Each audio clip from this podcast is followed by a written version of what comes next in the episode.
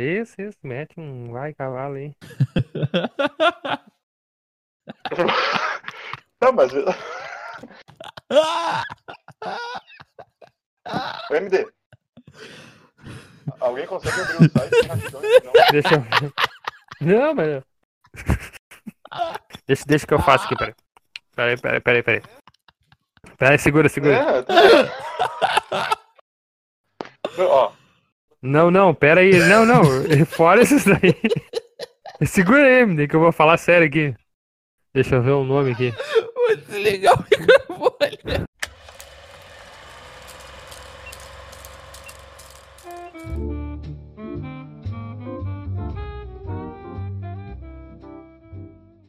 Começando então o podcast Chá de História, o episódio de hoje, estudo de caso, a origem do fascismo.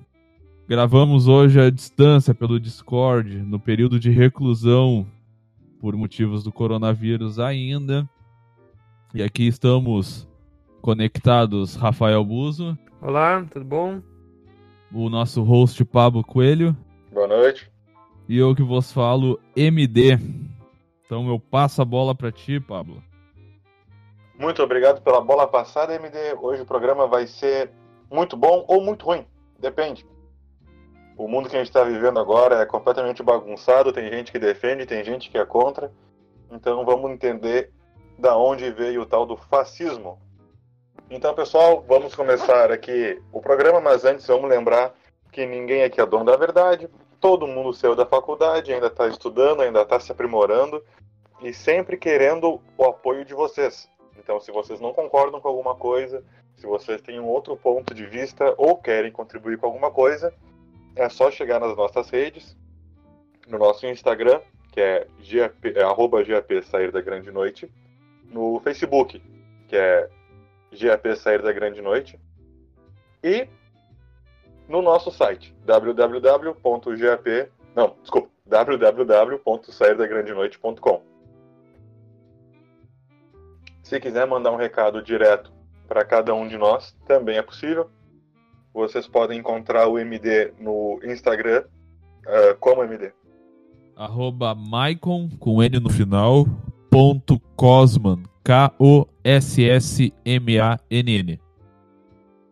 Isso mesmo, vocês podem me encontrar no Instagram pelo nome, pela arroba de pablorodrigo.bc. Rafael? No Instagram, rnbuzzo, rnbuzzo. Isso, Rafael Buzzo. E não que a gente fique postando coisa teórica o tempo todo, ou nunca posta também. Mas o caso são os canais de comunicação, vocês podem entrar em contato com a gente, xingar, elogiar, convidar para tomar um café e esse tipo de coisa. Agora que vocês já conhecem os canais de acesso e comunicação, lembrar a todos que ninguém aqui é dono de toda a verdade, talvez de um pedacinho ou de outro, por isso que a gente faz pós. O MD está fazendo uma pós em História da Arte, né, MD? Arte e Educação. E também comecei uma segunda agora em Educação Especial Inclusiva. Aí, ó, bem, parabéns. Não para. O Rafael também, ele é formado em História. O Rafael também tem estudos internacionais. Relações. Relações internacionais. A gente agora está vivendo num momento meio diferente e eu me vi enredado nessa aí porque também troquei, né? Eu sou formado em História, licenciatura em História com vocês. Fiz duas pós-graduações também na Unicelv, uma de metodologia do ensino da História e História Afro-Brasileira. Comecei a fazer, estou na metade das Relações Internacionais, mas também estou fazendo análise e desenvolvimento de sistemas, para dar uma variada no cardápio. O guri também é cheio dos interesses, mas tá certo ele. E eu tô fazendo pós em Teologia. Olha que loucura. E assim que tudo estiver certo, já começo também a metodologia do ensino de História e História e Cultura Afro-Brasileira também. Então, é isso aí, pessoal. A gente sempre busca se aprimorar, sempre buscando o melhor e uma compreensão maior do mundo à nossa volta. MD, recadinhos. Vamos. Primeiro recado da noite, seguindo a tradição, nosso evento online, primeiro Fórum Online de Humanidades, Pesquisa e Docência em Debate. Como o nome já diz, é o nosso primeiro evento online.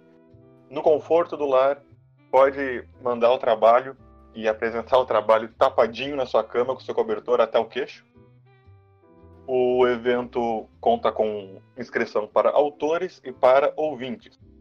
Os autores têm a sua inscrição até o dia 15/4, e o texto com até 3 nomes. Sem limite de páginas, né, por favor, todos lembrando do bom senso, não é para ser um texto gigante, não é uma dissertação. Os textos serão avaliados por alguns tópicos. São eles a clareza textual, domínio de conceitos e a relevância da pesquisa. A banca avaliadora será essa que vos fala, e cada texto tem um investimento simbólico quase de R$15. Então, como vocês já sabem, como cada texto pode ter até 3 nomes, cada um dá 5 pilinhas, fechou bonito, não fica pesado. Ouvintes. As inscrições para ouvintes vão até o dia 31/5, o certificado básico é de 35 horas, e acho que a gente pode dizer que é um certificado bem generoso, né? Porque ninguém sai com um certificado de 35 horas por ouvir e participar como ouvinte de um evento. Mas não é só isso. O certificado pode subir até para 50 horas, dependendo de quantas perguntas o ouvinte faz nos textos. Os textos vão para os anais do evento, vai virar um livro com ISBN, tudo bonitinho, para aumentar o látice de vocês. E vai ter uma sessão separada para os textos de destaque, que são os que estarão num hall diferenciado. O pagamento desses valores para a participação ficam por conta do MD. Por favor, explica aí, MD. O pagamento, a gente vai ter 2 formas de pagamento, pagando pelo PicPay. Vocês podem acessar ali a página do GAP, sairdagrandonoite.com, e na aba Eventos, primeiro Fórum Online, vocês vão encontrar o banner que pode ir direto para o PicPay, ou acessar, ou fazer o depósito direto, a transferência, pagar um cartão de crédito pelo PicPay, direto pelo meu perfil, que é @maicon.cosman, @maicon com um N só, .kosmann. Eu escrevi meu nome errado com um S e ainda não passou o tempo para me corrigir isso, porque eu errei 2 vezes. E também vocês podem fazer por depósito bancário na caixa, os valores por envelope mesmo, mandar o comprovante pelo e-mail. E também eu vou botar para, ainda antes da publicação desse podcast, o depósito pelo Banco Santander, que ele está mais vazio, está bem fácil de fazer o depósito por lá também, já que a caixa está bem complicada a coisa. Perfeito, então. Agora, para encerrar com chave de ouro, os nossos cursos. A gente tem um pequeno probleminha com um dos nossos cursos de Idade Média, porque o site não está aceitando a liberação dele. Não sei como é que funciona, porque aqui ninguém é mestre das interwebs, ninguém aqui é o filhão dos computers, mas temos 2 cursos que estão bombando. Idade Média pela lente de Henri Pirene, Queda e Renascimento Urbano. É só ler o texto e responder o questionário. O certificado sai na hora e todo mundo aceita. A faculdade de vocês vai aceitar tranquilinho, fica de boa. E o nosso curso de História do Brasil, Povos Originários. Esse curso tem 20 horas e segue o mesmo esquema. Lê o texto, responder o questionário. Só lembrando que os certificados eles estão passando por uma reformulação para eles ficarem mais atrativos, mas eles estão válidos. Sim, a gente está tentando mudar algumas coisinhas nele, mas o que interessa, que é o CNPJ, esse tipo de coisa, está tudo nos conformes. Eu recomendo também, caso vocês queiram ganhar mais 10 horas, ficar de olho no nosso site. Tem mais um curso que está complicado para sair, que é sobre Danse Macabre e Memento Mori. Não. Foi tu que fez o curso? Eu sei, por isso que eu misturei os nomes. Deixa eu achar aqui do computador. Documentos, é isso aí, pessoal. Gravar ao vivo é isso aí. Quem sabe faz ao vivo. GAP. O curso se chama Juízo Final e Danse Macabre, 2 visões sobre a morte no medievo. Feito por esse que vos fala e que esqueceu o nome do próprio curso. Por fim, gostaria de agradecer ao Marcos Martins, que mandou e-mail para o GAP, e para a Mônica, agradecer pelo contato e dizer que a gente está esperando eles no evento online. Agradecer a todo mundo também que manda as mensagens, justamente perguntando sobre o evento, né? E maiores elucidações vocês podem ter no nosso site e no nosso Facebook e Instagram. Então, sempre sendo alimentado com coisa nova, frase de autor, fotos importantes, momentos históricos, esse tipo de coisa. Agradecer também o Leandro Cordeiro, que mandou e-mail também para o GAP pedindo informações do evento, e tá todas as informações no site, né, Michael? Isso aí, como eu falei já sobre os pagamentos, tu pode entrar ali na página inicial, vai estar ali no menu, eventos, ali na primeira abinha, primeiro fórum online, vai estar todas as informações ali, bem certinho, só ver, qualquer dúvida pode mandar por e-mail ou mandar pelas nossas páginas ali também direto, se tiver com qualquer receio que a gente responde bem tranquilo. É isso aí. Agora que a gente já deu 20 minutos de introdução e eu já falei 6 vezes para começar o programa. Vamos começar o programa? Vamos começar o programa. Vamos começar o programa. Vamos começar o programa.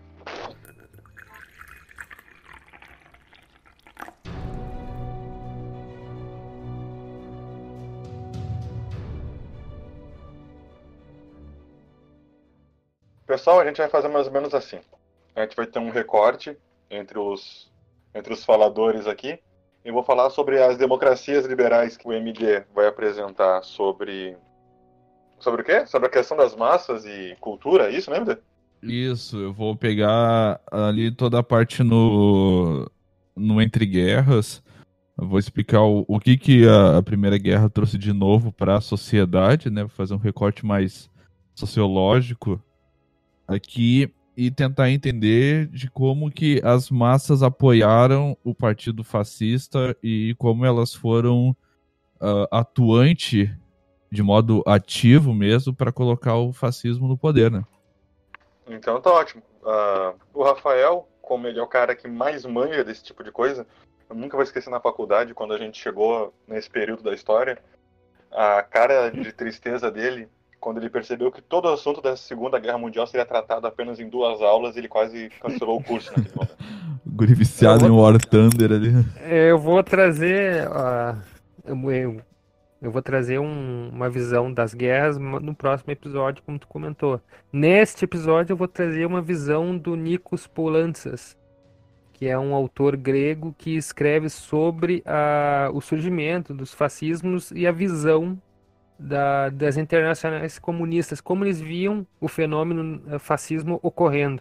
Exatamente, esse programa, como a gente já falou no início, eu acredito que a gente tenha falado, ele é só uma introdução pro tema. A gente falou isso no início? Falou, né? Se não falou, a gente tá falando agora. É uma introduçãozinha pro tema, para depois sim a gente entrar com uma maior propriedade na Segunda Guerra, como ela começou em si, os seus processos e o seu resultado. A ideia é fazer um bem bolado aí da Primeira e da Segunda Guerra. Então, começando, deixa eu me organizar aqui. Crise das democracias liberais. Eu vou começar aqui pelo que o René Rémond, autor do livro O Século XX, de 1914 aos nossos dias, chama de epidemia das ditaduras. Ele usa esse conceito quando ele começa a falar sobre a crise das democracias liberais. Basicamente, as democracias liberais começam a ser mal vistas pela população. Isso tanto por população pelas massas, quanto pelos governantes. Elas parecem ser velhas e anacrônicas. Elas não têm mais toda a novidade que tinham da Revolução Francesa e se veem retraídas com o que o MD vai trazer depois pra gente, e o Rafael também, com novos regimes que vão aparecendo. Em especial, a gente pode separar de 2 formas esse repúdio, se a gente pode chamar assim, em relação às democracias liberais. Primeiro são os Estados Novos, os países que surgem depois da Primeira Guerra, né? Com o fim do Império Russo, dos czares, o Império Habsburgo, e esses antigos impérios acabam criando países novos, menores, que não tem uma tradição democrática. Então, a gente pode ressaltar com aqui alguns detalhes, como, por exemplo, golpes de Estado que derrubam as novas nações parlamentares. Esses golpes, muitos foram baseados na Marcha sobre Roma de 1922, que, né, todo mundo sabe, foi quando Mussolini chegou ao poder. É interessante a gente perceber sempre que as questões autoritárias e fascistas, elas sempre buscam apoio popular. Só para acrescentar a tua fala aí, Paulo, na real eles precisam do apoio popular justamente para dar legitimidade da ação. Exatamente, para dizer que eles estão lutando pelo povo, né? Isso. Exatamente, essa questão se propaga também na Iugoslávia e na Romênia, porque, né, é uma questão de imposição e não uma questão de república. São questões essas levantadas pela falta da burguesia. Essas questões que eu apresentei agora há pouco são embasadas em alguns detalhes. Por exemplo, a falta da burguesia, tradição política, instrução elementar. Esses países, eles estão saindo de um momento precário da história deles, então eles não têm uma grande classe média. Tampouco um sistema básico, educacional, sólido, né? Mas na Europa continental, ali para o Ocidente, que a gente chama assim, graças ao eurocentrismo, a gente tem uma semelhança com tomadas de poder autoritárias na Espanha e em Portugal com o Salazar, né, lá em 1926. Nesse momento, a gente pode começar também a pensar na crise das instituições representativas, que são alguns detalhes desse ponto histórico. Os poderes não têm equilíbrio, que é mais ou menos o que está acontecendo aqui no Brasil, né? Quando a gente ouve o pessoal à rua querendo o fim do Supremo, o fim disso, o fim daquilo, volta aí 5, enfim, é uma falta de equilíbrio. Se a gente parar para pensar no momento em que tem uma democracia, tem poderes divididos, é comum e é fácil entender como esses poderes podem andar em desacordo, o que não acontece num sistema autoritário. Então, justamente essa visão de que um sistema autoritário ou militar, ou enfim, é capaz e mais forte de manter a política andando, ela faz algum sentido se for num pensamento breve, assim, sabe? É o objetivo direto do pensamento autoritário, né? É a solução rápida para uma crise que aparentemente não tem fim. Claro, e até porque se a gente for entender melhor ainda essa situação, tudo acontece depois da Primeira Guerra Mundial, então a tensão ainda está um pouquinho elevada na Europa. A necessidade de um Estado forte que possa se defender e se proteger de qualquer ameaça, ela ainda é muito grande. E como tu falou, a questão econômica ela é muito significante para o Estado, porque nesse momento, depois que o Estado teve uma predominância maior em todos os setores da vida e da economia dos países, no momento da guerra, né, com economias de guerra voltadas para a guerra, produção de guerra, tanto de alimento, de munição, de uniforme, ou o que for, o Estado ficou maior e mais poderoso. 1901, um pouquinho antes, a gente tem nesse momento a ascensão dos sindicatos e do sindicalismo. Começa a se tornar não mais focado no indivíduo, porque começa a existir uma noção, para além do comunismo, do socialismo, da União Soviética, que ainda nem existia nessa época, mas ela começa a existir a noção da unidade do trabalhador. Então, conforme os grupos vão se juntando e se unindo para ter uma voz política, o escopo político em si aumenta, porque são mais grupos lutando por direitos e por voz. Após isso, a gente tem o surgimento de novos tipos de partidos políticos, que são os partidos democráticos, que são oposição aos partidos tradicionais, que nem foi falado agora há pouco, da democracia liberal. Esses partidos geralmente são formados por operários, socialistas e por todo o povo que estava desiludido nesse contexto de pós-guerra. É uma democracia voltada às massas. Esses partidos, eles são oposição a política tradicional, não que isso seja uma novidade, porque até hoje a gente ouve isso, né? Lutar contra a política tradicional, mas esses partidos de fato são, por quê? São, em sua grande maioria, operários, socialistas, comunistas e pessoas de uma classe mais humilde. Eles têm interesses diferentes desses partidos tradicionais. posto isso, a gente já consegue entender uma transformação por baixo, pelo menos. Porque a gente consegue olhar, a grosso modo, uma insatisfação com a democracia liberal, né, tradicional, o surgimento de novas forças políticas e novos grupos, que por mais que sejam menores que os hegemônicos, começam a ganhar cada vez mais voz. Em 1929, mais precisamente, na segunda quinzena de outubro, acontece uma coisa que todo mundo estuda na faculdade de História, estuda no colégio, vê na TV, que é a tal da crise de 29. Essa crise ela começou com uma crise de crédito que aconteceu na Bolsa de Nova York. O mundo pós-Primeira Guerra ele já estava com uma economia mais integrada entre si.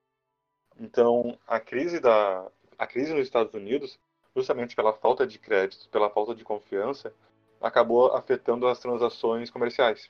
Do Estado acabar financiando e patrocinando algumas empresas para não fecharem, como foi na França. Os efeitos são diretos. Desemprego, efeitos psicológicos na opinião pública e no Estado. A opinião pública perde confiança nas instituições democráticas, porque elas estão vendo a economia e o Estado cada vez mais fraco. E essas ações são associadas ao capitalismo. Os países que perderam a guerra, como a Alemanha, que é o que a gente vai mais citar aqui, eles já sentem a crise muito antes de 29. Então, quando chega a crise nos estados hegemônicos de 29, eles vão servir como prova de que as democracias não funcionam. E isso os governos totalitários vão usar de fachada, assim, ó, não funciona. Sim, eles fazem como uma desculpa, né? Não, mas é que assim, o que o Michael tá dizendo é que assim, ó, a crise do capitalismo, né, que ela tá sofrendo no período, ela vai ser sentida mais forte na Itália e na Alemanha porque são países com uma industrialização tardia, a economia tá em desenvolvimento, ela não tá bem estabelecida. E aí vem a Primeira Guerra Mundial, então bate mais essa economia que está em desenvolvimento. É como a gente fosse...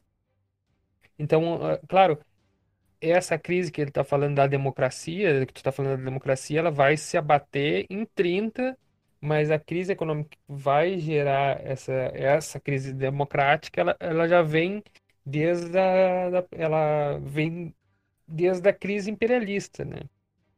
A gente não pode... Perfeitamente. Não pode se dizer que é que assim, o imperialismo ele já estava cambalhando, né? O imperialismo assim é como um apêndice, o capitalismo é um apêndice do imperialismo, né? E essa imperialismo estava doente já no seu final, dando largada para o capitalismo esse mais avançado. E essa crise que se instala em 29 não, assim, é que nem o autor ele fala aqui, né? Em 29 essa crise econômica mundial ela não vai ser uma catástrofe econômica do imperialismo assim cambaleante já morto, né?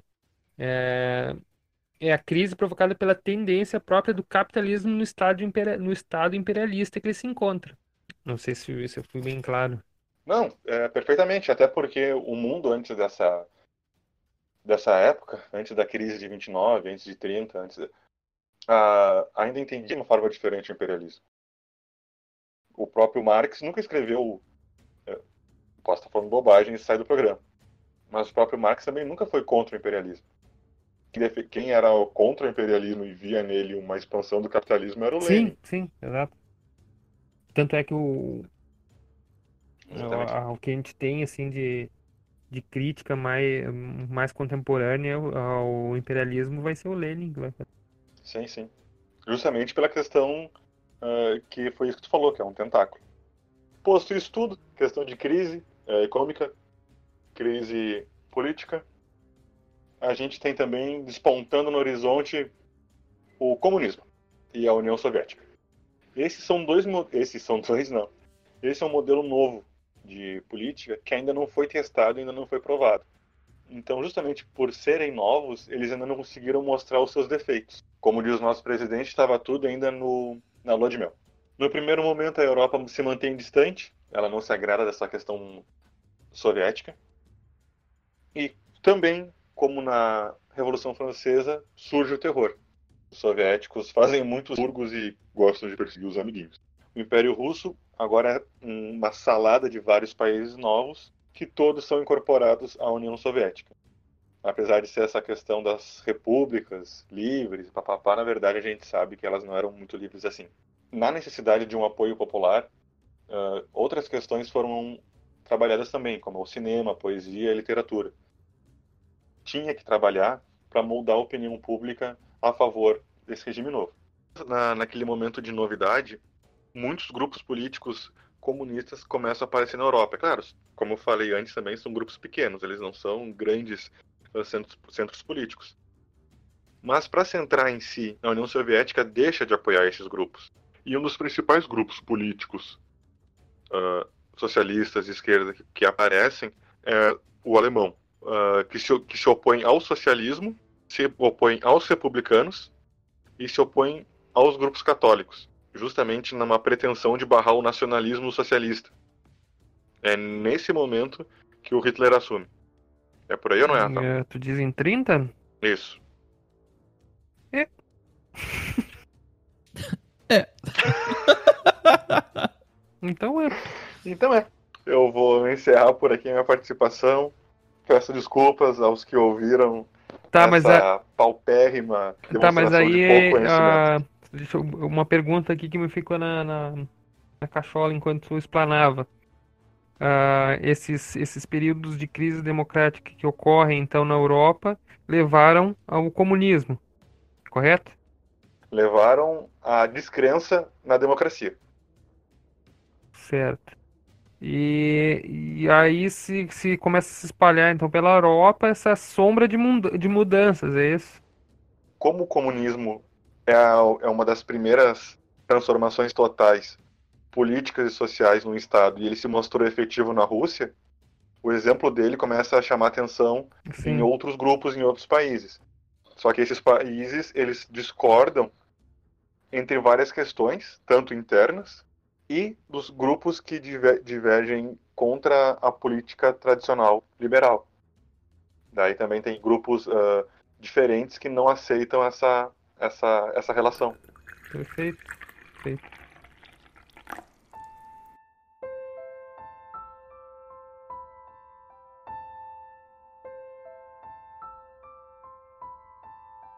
Eu vou continuar então o teu discurso aí, Pablo, e vou puxar mais agora na especificidade do facho, do fascismo. E eu quero fazer um recorte no Entre Guerras. Né? O que a gente tem de novidade? Eu gosto do Hobsbawm, que ele tem uma expressão que ele usa bastante no livro dele, que é o pela primeira vez. Na história desse país, pela primeira vez a gente vai ter uma guerra em que a mortalidade de militares vai ser menor que a mortalidade de civis. Ou seja, a guerra ela vai estar muito mais concentrada dentro das grandes metrópoles. E aí que vai vir o conceito de guerra total, justamente porque ela busca uma destruição total do inimigo.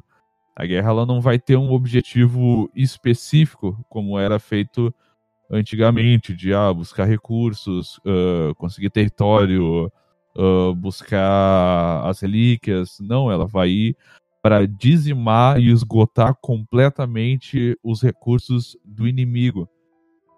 Então isso acabava acontecendo por dizimar a própria população.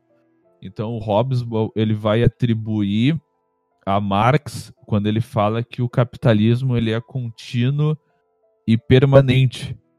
Isso que significa que quando tu não tem essa militação no objetivo da guerra, tu também não tem limitação enquanto as informações e as motivações da guerra. E nesse período conturbado de crise das democracias e o surgimento de novas ideologias, essa citação de Marx vai contribuir para uma seleção artificial do passado, com aquilo que seja conivente com aquela ideologia. E é os recortes que Hitler e Mussolini vão fazer muito bem. Então, tu tá criando uma nova ideologia, um novo movimento, então tu tem que fazer um novo recorte do passado. Então... Então, tu tá dizendo que, basicamente, tu tem que criar um passado, talvez um passado, mas tu tem que criar uma desculpa... social, ideológica, para ter apoio... Isso, o Hitler, ele vai falar no Mein Kampf, ele vai dizer, se não existisse o judeu, era preciso inventá-lo.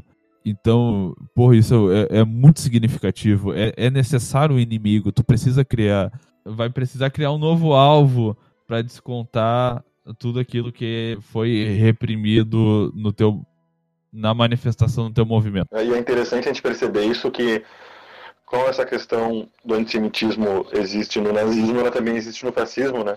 Só que no fascismo, ela é muito mais, no fascismo italiano, ela é muito mais voltada pelo judeu antes de ser italiano. E já na Alemanha vai ser a questão racial em si, né? No caso Hitler, ele faz 3 separações, né, da raça ariana, que é os descendentes direto, os que modificaram e os que deturpam, né?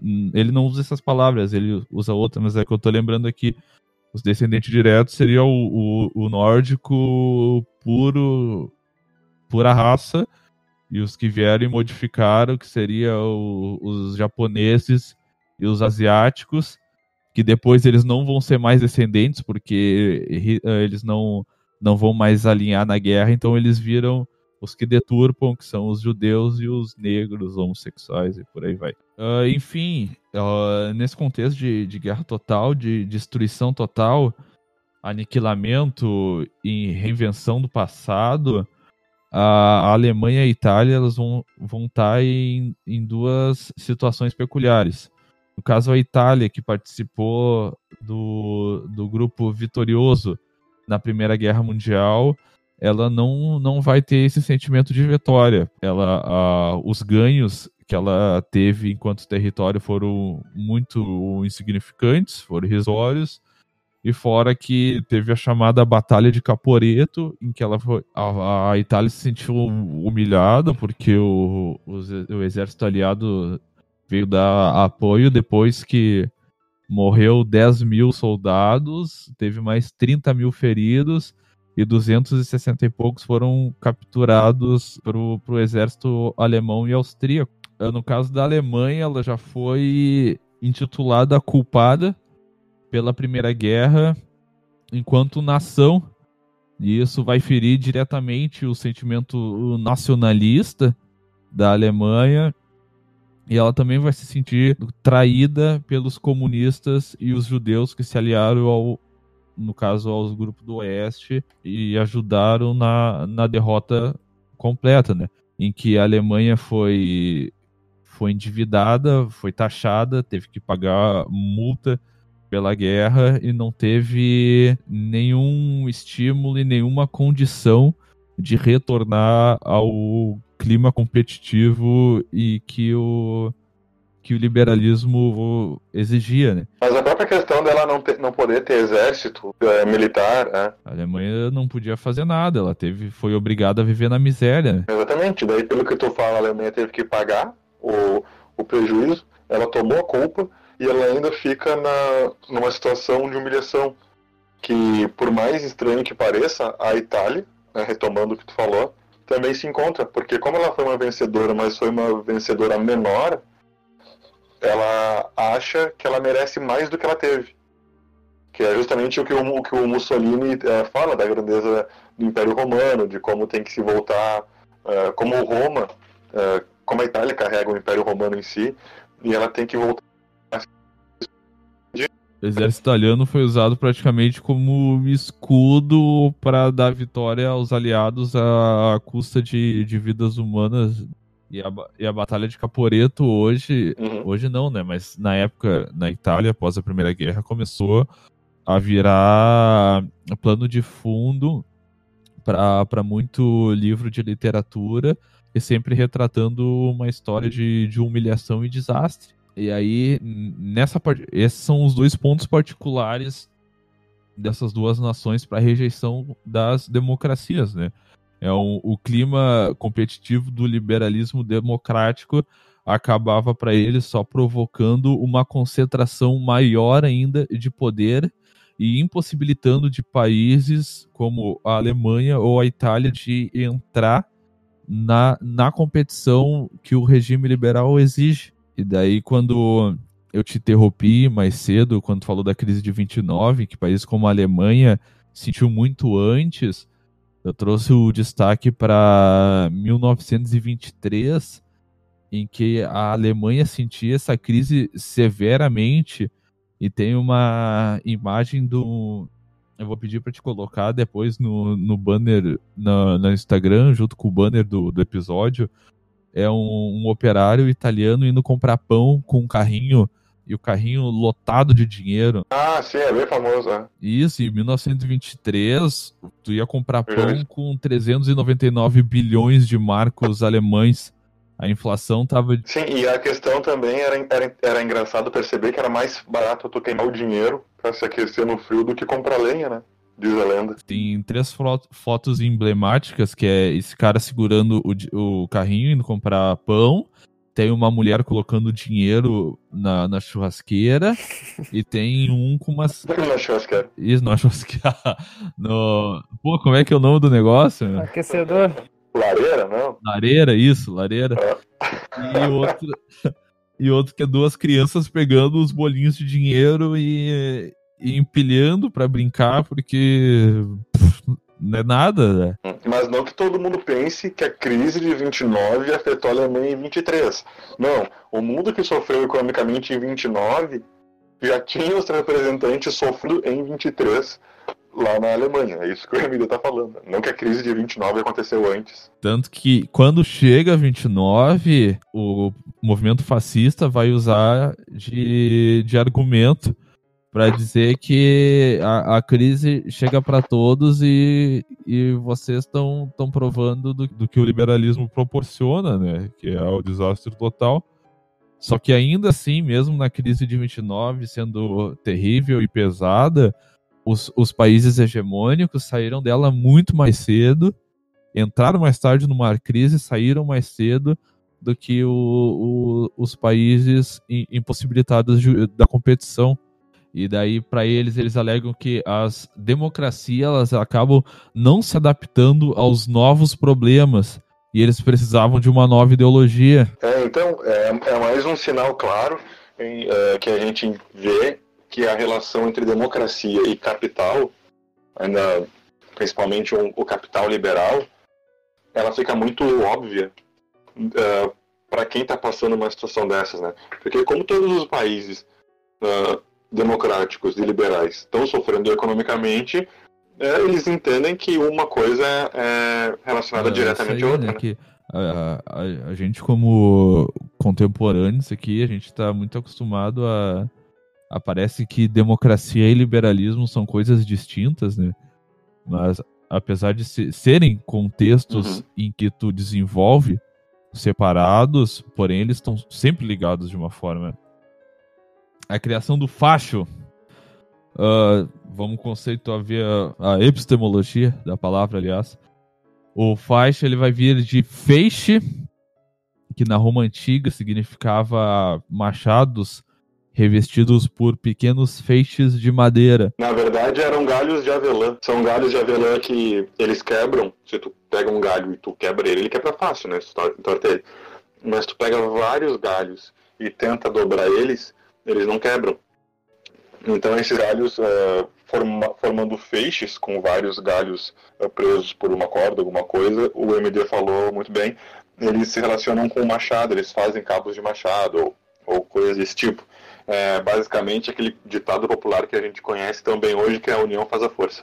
Isso aí, e isso tem tudo a ver, porque o machado revestido por esses feixes, ele era carregado por um oficial de justiça romano no momento em que ele ia executar uma ordem. Então, de todas as obras que a gente leu aqui, provavelmente que tem uma concordância é que um fascismo ele é um movimento de reação.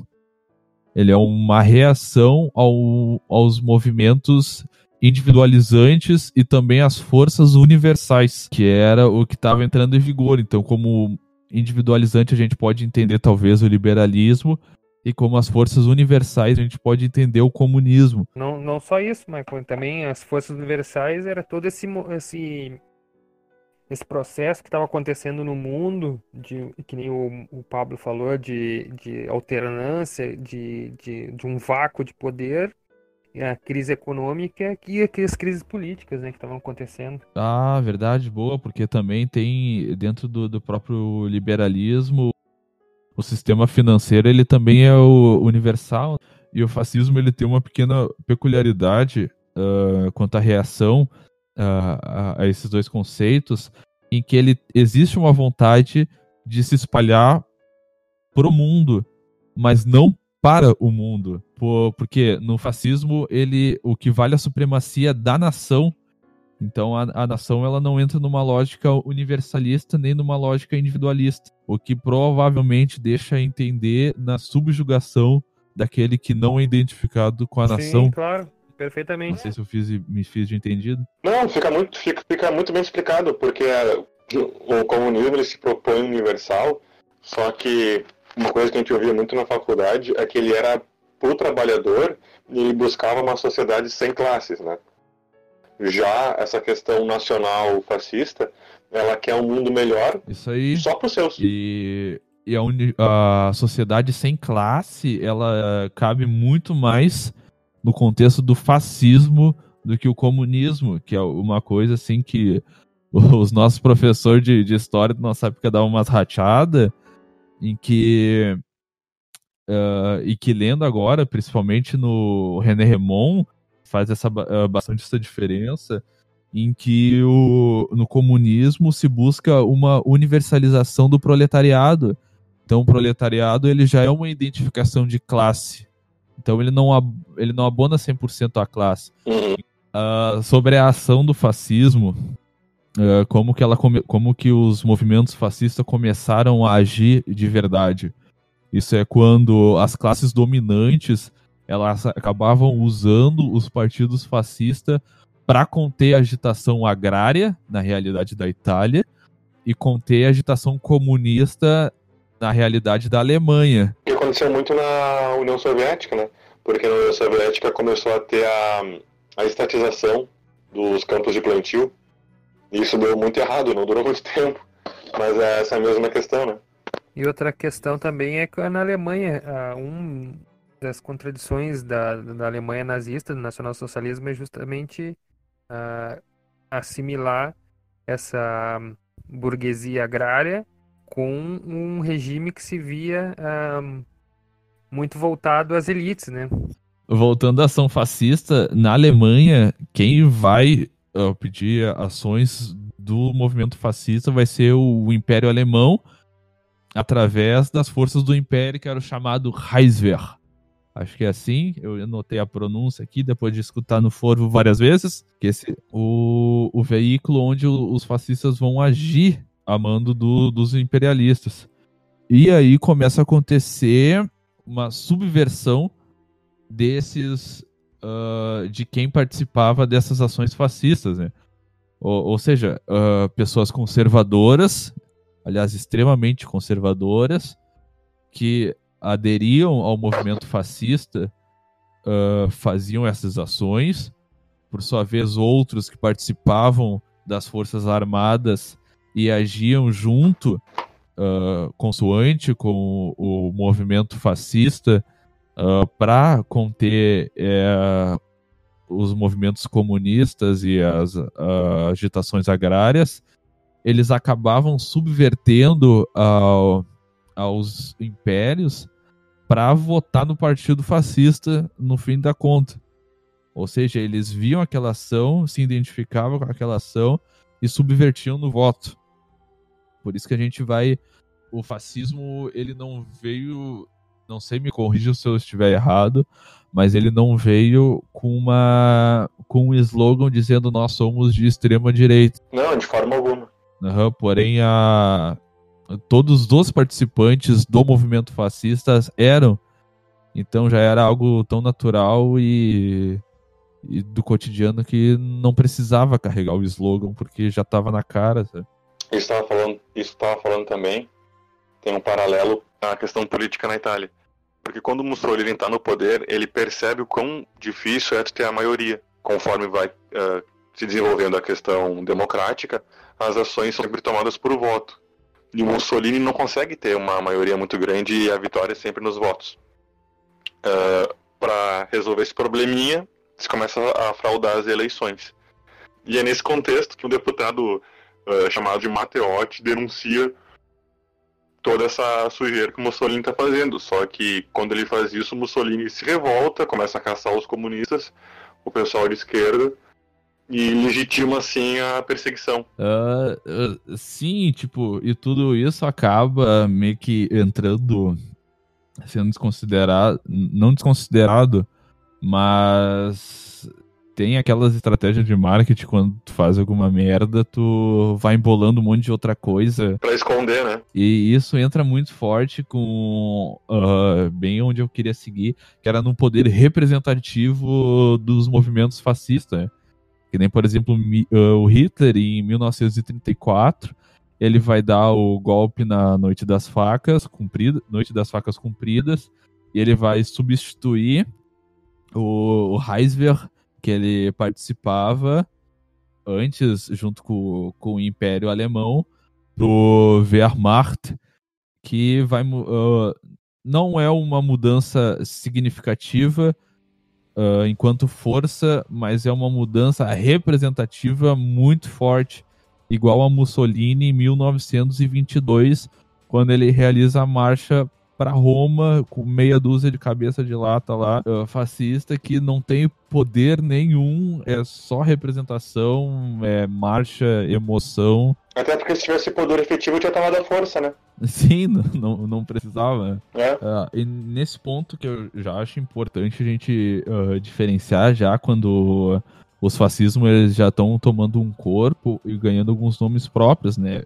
Aliás, e ganhando um nome próprio, que é o caso da Alemanha, que a diferença dos fascismos vai vir na história da sociedade referente. Que nem na Alemanha, para pontuar bem aqui, vai ser um tronco em comum para a tradição austríaca, extremamente antissemita e nacionalista. E daí Hitler vai modificar um pouco, colocar um darwinismo social ali, e vai transformar o fascismo em nazismo. Nacional-socialismo. Que todo mundo sabe, né? O nacional-socialismo é de esquerda, por isso que o nazismo é de esquerda, né, pessoal? Hitler era de esquerda. Pô, é óbvio, né? Tá no nome. É o Museu do Holocausto que tá errado, gente.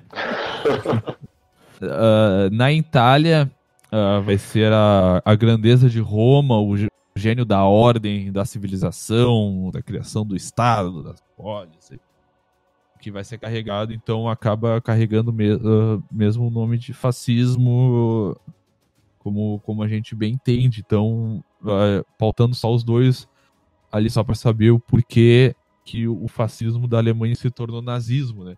Por uma questão da especificidade histórica. Cada lugar tentou dar um toque nacional pro seu fascismo, né? Porque na Espanha teve a tal da falange, não é isso? Isso, é o franquismo e o mito da hispanidade que eles usaram como base. Aqui a cópia foi o integralismo. Foi uma cópia barata do nacionalsocialismo. Mas muito barata, muito chinela mesmo, porque não tinha nenhuma questão direita, maluca. Não foi eles que tentaram voltar um tempo atrás? Sim, fizeram, tá, um bando de louco. Aí. Sim, fizeram uma marcha. Mais ou menos o integralismo. 2 meses atrás, eu acho. Mais ou menos o integralismo da época, né? Era meia dúzia de gato pingado lá, aí tentaram se unir com o Vargas, até o Vargas dar um cortaço neles, aí sumiram. Aí o Fier era só aparecer agora em 2000 e pouco aí, com as caras mais deslavadas no possível.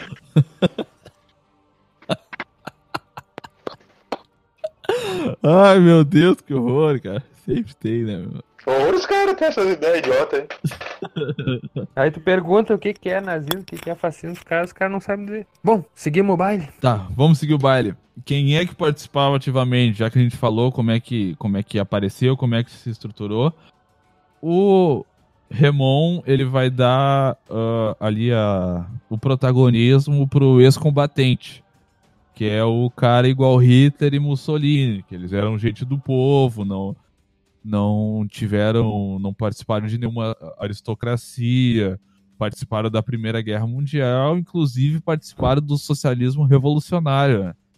E usaram o nome de socialismo revolucionário para incentivar as massas, mas enfim, isso daí é outra história. E esses dois compactuam com uma história semelhante muito com os caras da SS e da SA, que vão ter esse perfil ali de ex-combatentes, pessoas do povo, pessoas simples, o camponês, o operário que foi pra guerra. É aquele tiozão que fala que que quando tinha a tua idade já tava trabalhando e não sei o quê, e que quem quer faz, mais ou menos isso, né? É, o tiozão boomer de hoje em dia. E é também aquela questão, né, daquele... que se juntou, né, nas falanges, foi aquele reprimido, aquele que queria a resolução pela violência, aquele que culpava uma minoria pelos seus problemas. Qualquer semelhança é mera coincidência. O Rémond, ele vai abrindo aspas aqui: o fascismo é um protesto de indivíduos que não se enquadram nas categorias tradicionais. E é justamente isso, uns ex-combatentes insatisfeitos com a democracia liberal, insatisfeitos com os demônios comunistas, e bora criar algo novo e vamos dar-lhe nesse fascismo aí. Aí eu vou trazer um pouco do Wilhelm Reich, que ele já vai puxar bastante para a personalidade do Führer pai, o pai da nação. O homem que daí vem a identificação das massas com o Führer e como que eles acabaram apoiando dentro no quesito da vida privada, que eu mais gosto de estudar, acabaram apoiando e levando o Hitler ao poder. O Führer vai dizer que a posição política e econômica do fascismo, ela é refletida na imagem do pai. O Estado autoritário tem o pai como representante. O pai reproduz nos filhos a atitude de submissão à autoridade e assim obedecem à autoridade do pai, do Deus e do Führer. Então ele vai dizer que toda pequena família de camponês é um pequeno Estado. O patriarcado violento, ele vai acabar identificando esse pai supremo na família, e que bate nos filhos e estupra a própria mulher, vai acabar identificando com a virilidade do Führer. Então vai ter essa associação direta como a família camponesa, como a detentora estrutural da psicologia do movimento fascista. O Rémond, ele diz que o fascismo, ele é um movimento industrial, né, que tem muito forte no desenvolvimento das indústrias, armamentista, isso e aquilo. Mas para o Reich, ele prefere muito mais estudar a estrutura psíquica na família camponesa, porque para o Reich, a família, sendo um pequeno Estado e isolado, ela é a base para a configuração da ideia de nação, um sistema patriarcal rígido e violento, tendo o chefe da família como o pequeno Führer. Então essa é a base para a identificação direta das massas com o Führer. Quem é que aqui dos três não tem na família um tiozão mais velho, que é o clássico chefe de família, e não é apoiador do Bolsonaro? Sempre tem. É, por isso que é interessante a gente brincar com essa situação e perceber os paralelos, é claro, não no grande quadro, né? Porque o fascismo, dessa forma que a gente está abordando ele está condicionado no tempo dele, no fenômeno histórico e no recorte dele. Mas essa tradição e esse gosto pelo autoritarismo e pelo fascismo e pela questão que tu apresentou agora da família e cultural e tal, psicológica, ela continua e muito parecida. Sim, ainda mais vem agora à tona quando a gente está num momento de crise, né? Sim. A Hannah Arendt, ela defende que quando o capitalismo entra em colapso, o devir totalitário, ou seja, a continuidade daquele sentimento totalitário, totalitarista, ele vai aparecer a toda, assim, com muita força. Tanto que no livro do Reich, ele tenta, de forma bem desesperadora, assim, ele acaba cometendo um monte de erros no livro dele, mas é uma tentativa de acordar o movimento revolucionário de esquerda para aquilo que ele está errando. Tipo, parece que o movimento revolucionário dessa época, justamente por também ser um movimento totalitário, acabou não percebendo as estruturas patriarcais e rígidas e violentas da família, e acabou não tendo nenhuma base efetiva de lutar estruturalmente contra o fascismo. Então, o fascismo, onde ele era propício para aparecer, ele apareceu sem resistência nenhuma. Tanto que na primeira marcha ali para Roma, com Mussolini, todo mundo apoiou, mesmo sabendo que tinha meia dúzia de gente, eles não eram cegos. O que a gente pode perceber, assim, é que nem nos estudos da democracia, quando a gente vai fazer estudo democrático e das alternâncias de poder, sempre quando tem uma crise econômica, ela sempre vem acrescida uma crise, uma alternância na democracia, e acontecem as crises democráticas, né? Então a gente está vendo aí, conforme a gente está discutindo aqui hoje, está percebendo, há uma incisiva crise econômica, há uma crise política, há a crise democrática. Então o resultado disso daí é um retorno a um conservadorismo grande, né? E agressivo e violento. Isso que o Hobsbawm fala que não uma tendência, que palavra ele usa, mas sempre existe uma possibilidade de uma regressão da atuação social, não uma regressão de voltar no tempo, mas uma regressão enquanto a adesão à barbaridade. A Hannah Arendt vai falar bem melhor que o Hobsbawm nesse aspecto, na verdade. E aí que eu vou entrar de novo na questão da sociedade de classes, né? Que o fascismo, ele vem para dar o fim à sociedade de classes, trazendo o sentimento de união enquanto nação, porque juntos somos mais fortes, na ideia dele. Então, os movimentos comunistas, eles traziam conceitos abstratos e inteligíveis pro cidadão alemão e pro cidadão italiano. Então, por exemplo, o cidadão reacionário alemão, ele vai se identificar muito mais com o patrão dele, que explora ele das mais diversas formas possíveis e das mais diversas formas violentas também possíveis, do que o proletário francês, justamente por causa do sentimento de nacionalidade, porque o Reich vai dizer que os padrões de desejo do dia a dia do proletariado e do camponês alemão, ele está muito mais intrínseco, ele está muito mais associado a condição estrutural, psicológica dele. Vai se criar nessa época padrões de consumos e de desejos.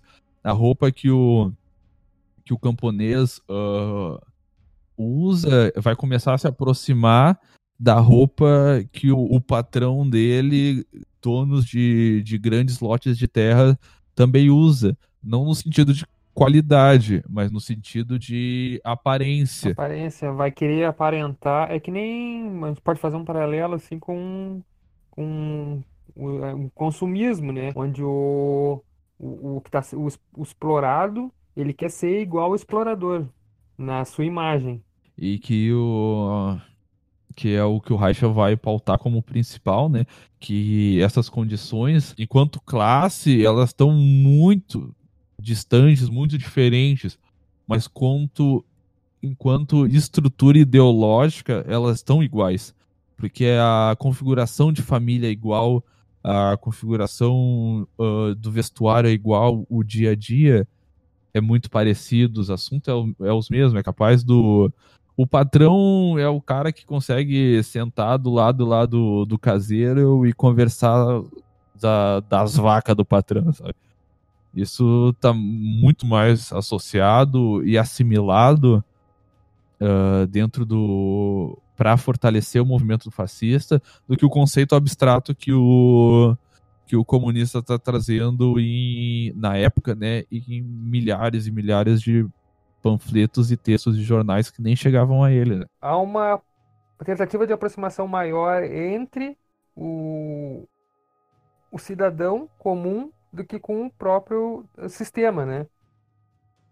Não sei se fui claro. Isso aí, eu acho que é bem isso, né? Que a gente conseguindo trazer isso para cá e pautando muito bem, a gente tira aquela mistificação do... como se... tudo que aconteceu na Alemanha nazista e na Itália fascista foi culpa de Hitler e Mussolini, né? E não aconteceu porque a população inteira apoiou, e a gente consegue perceber na estrutura ideológica que população e líder político alinhavam muito bem. Ou a gente dá créditos a Hitler e a Mussolini porque eles foram os caras que conseguiram traduzir de forma fenomenal, justamente por deixar... fenomenal não, porque foi um horror, né? Não, mas tá certo, eles tiveram brilhantismo, isso não tem música não, de conseguir captar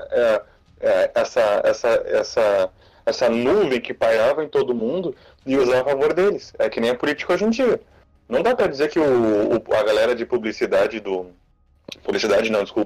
Mas a galera que trabalha com o Bolsonaro não tá fazendo um baita de um trabalho. Não, fez um bom trabalho, né? Porque agora o cara que se destrói sozinho.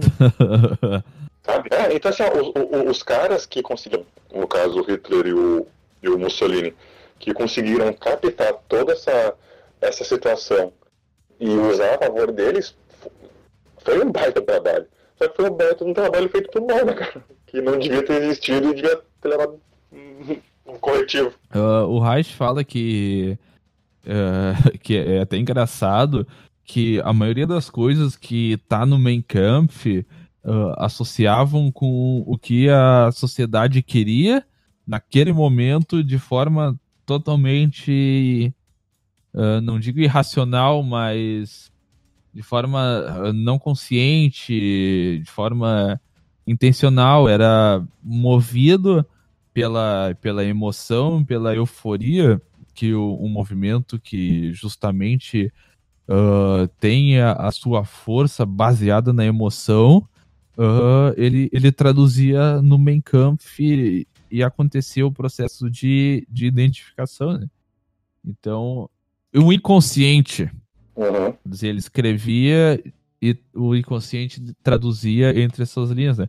Por isso que o Reich, um psicanalista que estudou junto com Freud e Lacan, vai se interessar por estudar a psicanálise dos movimentos de massa, para entender esse subconsciente que foi escrito no Mein Kampf, que é através desse subconsciente que a gente entende de forma mais profunda como aconteceu esse apoio, e não só por uma relação ou outra. Eu quero só dar uma contribuída, né, na questão do fascismo, mas assim, é para complementar os dois, né? Não vou trazer um assunto próprio, assim, como vocês fizeram, mas eu vou só complementar com a visão do Polantzas, que ele diz, ele vai analisar então as nacionais e por que que no mundo, como vocês fizeram um trabalho excepcional, não vou ter muito o que contribuir, na verdade. Vocês falaram muito bem. Então, eu só quero ver assim, uma questão assim, como não foi analisado o perigo iminente do fascismo como movimento e do nacionalsocialismo viriam a ser traduzidos, né, na história. Por que nem fala o Polantzes aqui, durante as internacionais comunistas, eles viam o fascismo como uma coisa passageira. Eles viam o nazismo, o nacionalsocialismo, como uma troca da hegemonia burguesa. Ele não via assim um movimento amadurecido, né, que veio com toda essa crise. Ele não viu um movimento de tradução de desejos, que nem estava acontecendo. Ele vê uma coisa passageira e como uma troca normal de poder. Né? E só depois, quando já é tarde, quando está estabelecido o poder do Mussolini, o poder do Hitler, é que eles vão se dar conta de, peraí, alguma coisa deu errado e já é tarde para se fazer alguma coisa. Porque agora, assim, ele vai entrar na questão do que o proletário, tanto na Itália quanto na Alemanha, eles já estavam subjugados, não vão ter uma ação que eles tiveram na União Soviética para uma tomada do poder ou uma contra-revolução, né? Eles já estão inundados por aquele sentimento, né? Então ele vai entrar extensamente na questão da luta de classe, que ele é um autor marxista, né? Ele não poderia deixar de fazer uma leitura materialista do acontecimento, do fato histórico, mas o que ele vai fazer é o seguinte, ele vai dizer assim, houve um surgimento histórico que a gente discutiu aqui do fascismo, mas a facilização, não é o termo que ele usa,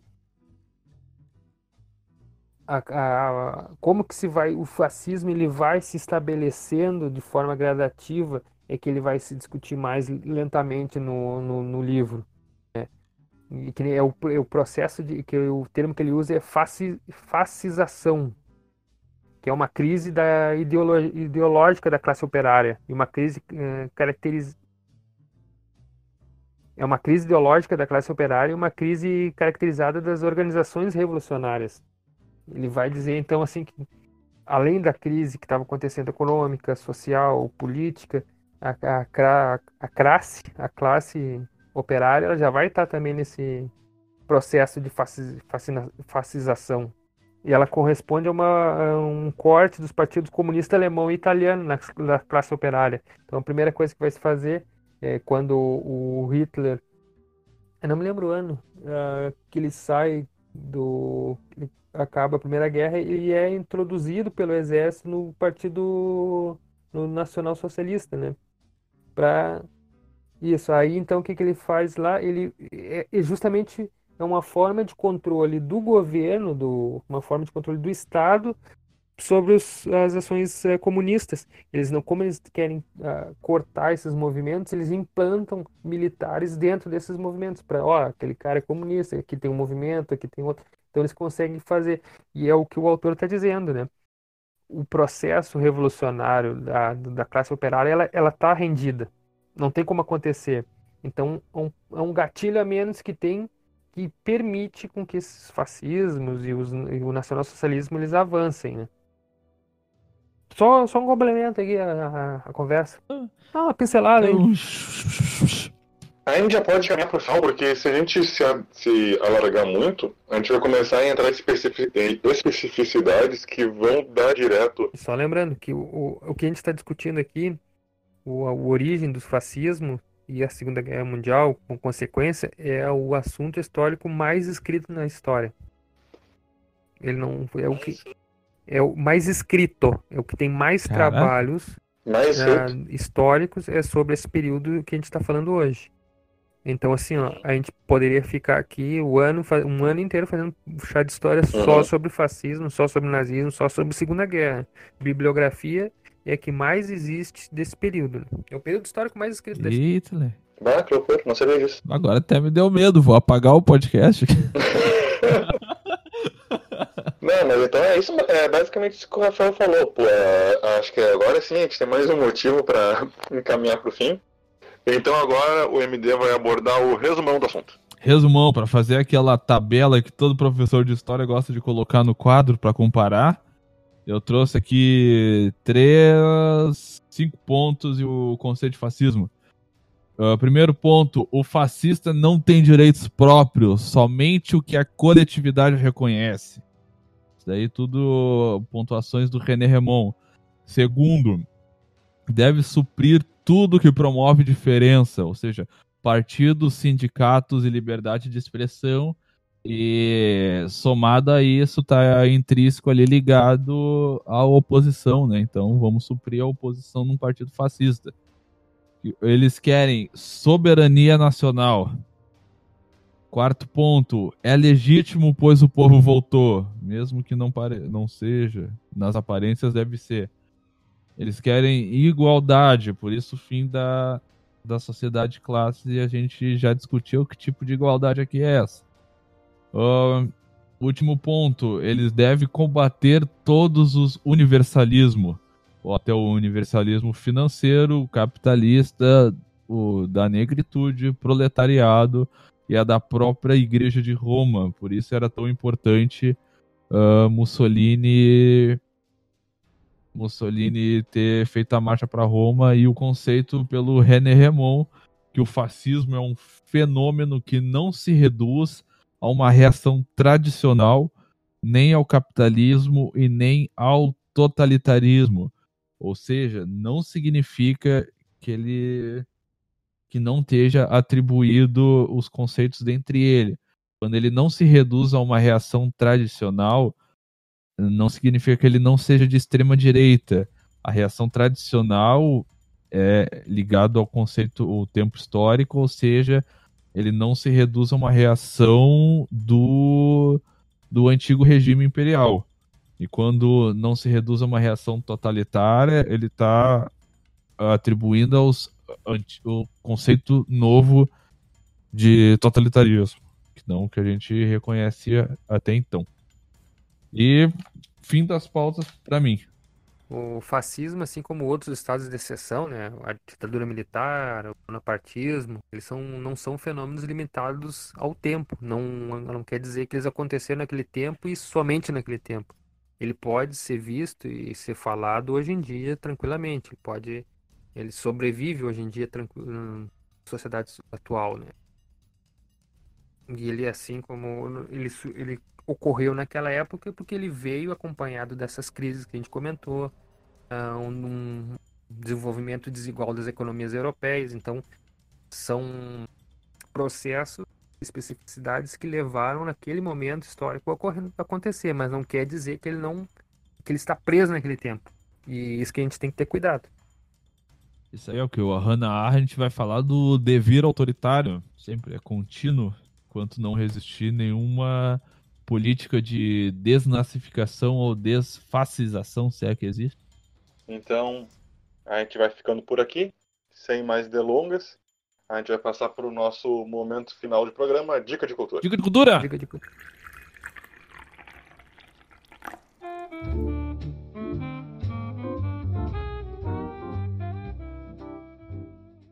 A gente vai começar a Dica de Cultura hoje com o nosso especialista. Rafael, por favor. Dica de cultura? Para mim, assim, ainda mais me chamando de especialista, eu vou até ter que pegar um livro da Segunda Guerra agora para fazer. É só olhar para trás e ver as prateleiras aí, que é só livro de guerra. Vou fazer, porque tu me chamou de especialista? O primeiro, eu acho que para a Segunda Guerra Mundial é um dos livros mais completos que eu achei.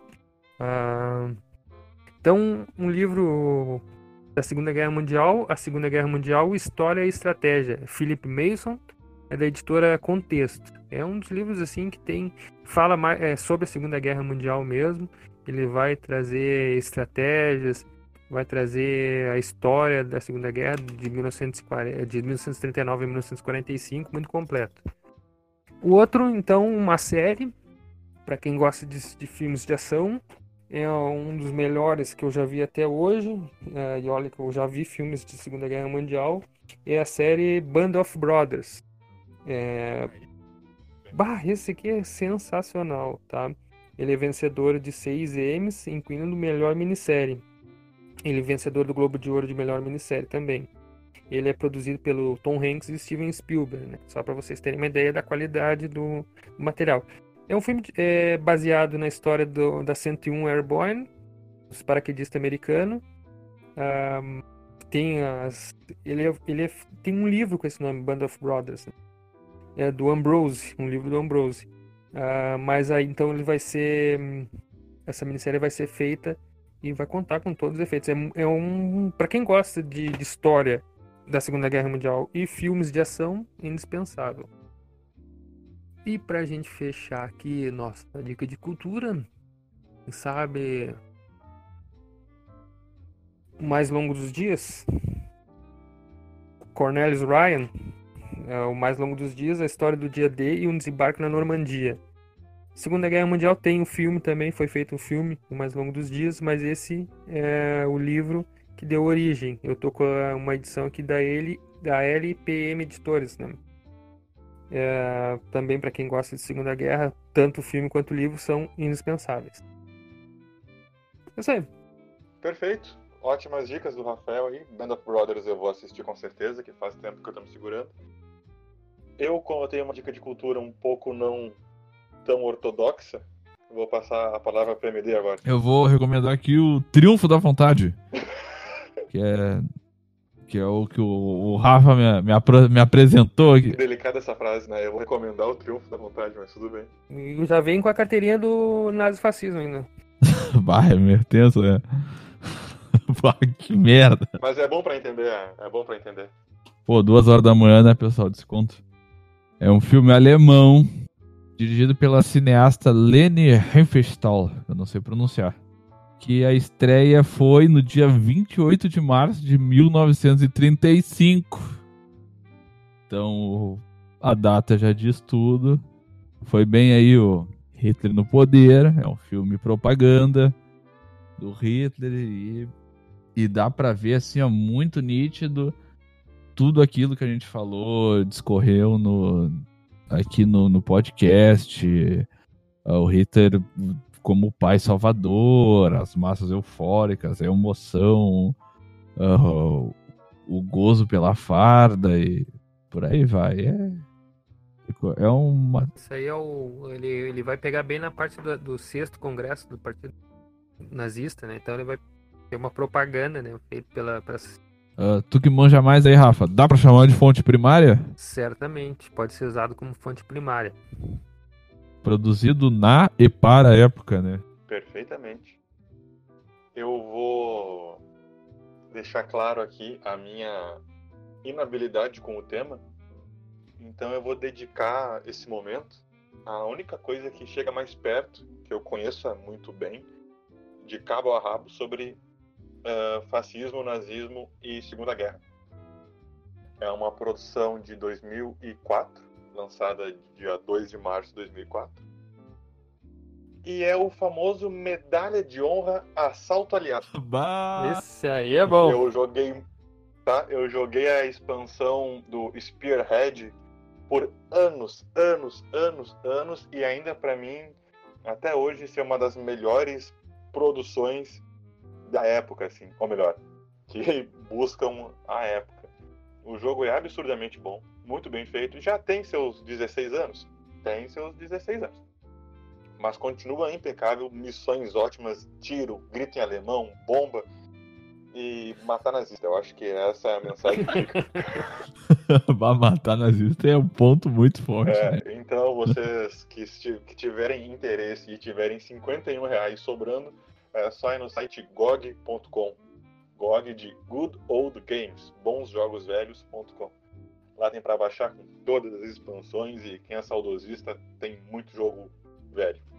Ah, boa dica, hein? Essa aí foi uma das boas dicas. Tá baixo, eu acho que é isso. War Thunder? Ah, War Thunder eu nunca joguei, mas também tem bastante tanque, guerra, Segunda Guerra, esse processo todo. A gente pode ir encerrando por aqui o programa. Muito obrigado pra quem ficou até o fim. Não esqueçam do nosso evento. Não esqueçam de conferir a nossa página, Instagram, Facebook, as páginas pessoais nossas para quem quiser mandar uma mensagem ou conversar sobre alguma coisa. E é isso. Muito obrigado a todo mundo. Valeu. Obrigado.